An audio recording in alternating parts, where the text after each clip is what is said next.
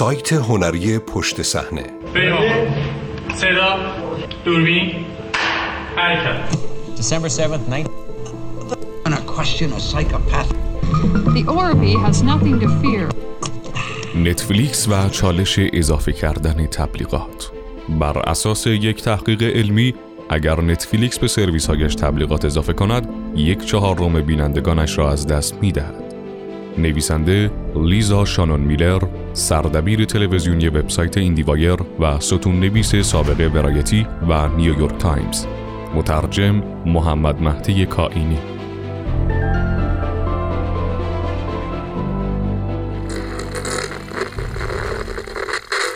پیدایش دستگاه های ضبط دیجیتالی ویدئو، DVR و رسانه های اینترنتی رابطه پیچیده‌ای بین مصرف کننده و پدیده تبلیغات ایجاد کرده است. به خصوص نوعی از این تبلیغات که نمی شود آنها را رد کرد. اگر نتفلیکس بخواهد وارد این مسیر شود، ممکن است با عواقب شدیدی مواجه گردد. این قول پخش اینترنتی اخیرا به صورت آزمایشی نمایش تبلیغات برنامه های دیگر خود در هنگامی که بینندگان قسمت های یک سریال را پشت سر هم می بینند شروع کرده است. با شروع این آزمایش نتفلیکس استراتژی جدید خود را با این استدلال توجیه کرد. می‌خواهیم ببینیم آیا نشان دادن پیشنهادهای بین قسمتهای یک سریال به مشترکین کمک می کند که سریعتر داستانهایی را که از آنها لذت می‌برند کشف کنند؟ اما طبعات آن واضح بود. لذت تماشای تکرار سریال بوجک هورسمن اگر با تبلیغ اینکه یک سریال نچندان لذت بخش دیگر به نام سیری ناپذیر هم وجود دارد قطع شود اعصاب مخاطب را خرد می کند. Relax, it's a lighter. How much lighter? I've heard stories of girls who grew up happy and well-adjusted. تحقیقی که اخیرا توسط مؤسسه هاب انجام شده نشان می‌دهد اگر این کار گام اول برای پخش منظمتر تبلیغات باشد ممکن است منجر به قطع اشتراک نتفلیکس از سوی مردم شود. حدود 1612 بیننده تلویزیون در امریکا که بین 16 تا 74 سال سن داشتند توسط این مؤسسه مورد نظر سنجی قرار گرفته و از آنها پرسیده شد اگر نتفلیکس دست به اضافه کردن تبلیغات بزند چه می کنند؟ به طور مشخص 23 درصد از پاسخ دهندگان گفتند که اشتراکشان را لغو می کنند. 41 درصد گفتند احتمالا یا قطعا اشتراکشان را حفظ می کنند و 37 درصد هنوز تصمیمی نداشتند.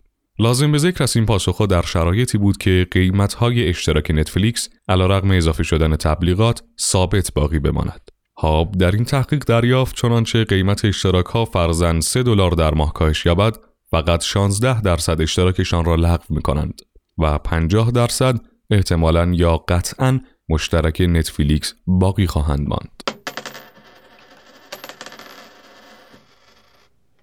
در متنی که به همراه نظرسنجی منتشر شده، پیتر فوندولاس، مدیر هاب و یکی از تهیه کنندگان این تحقیق گفت وقتی از مشترکین می‌پرسیم به نظر آنها جذابترین ویژگی نتفلیکس چیست همواره بدون تبلیغ بودن آن جایی در بالای لیست پاسخها قرار دارد. تا کنون این ویژگی به عنوان یک مشخصه متمایز کننده این سرویس سر جایش باقی مانده است. مخصوصا حالا که سایر تامین کنندگان محتوای اینترنتی میکوشند به وسیله ساخت سریال های با کیفیت مخصوص به خودشان با آن رقابت کنند شبکه اینترنتی یا هلو هر دو طرح بدون تبلیغ و با تبلیغ محدود را به قیمتهای مختلف پیشنهاد می دهد و اگر مشترک طرح بدون تبلیغ شوید تجربهتان واقعا بدون تبلیغ خواهد بود.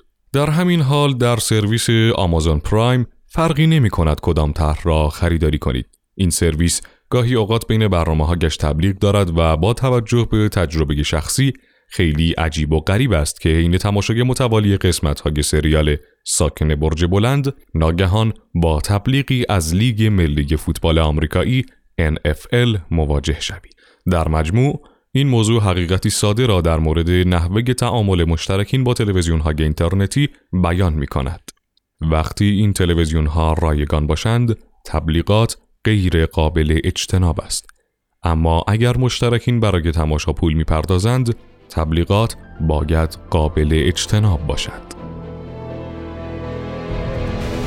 سایت هنری پشت صحنه behindthescene.ir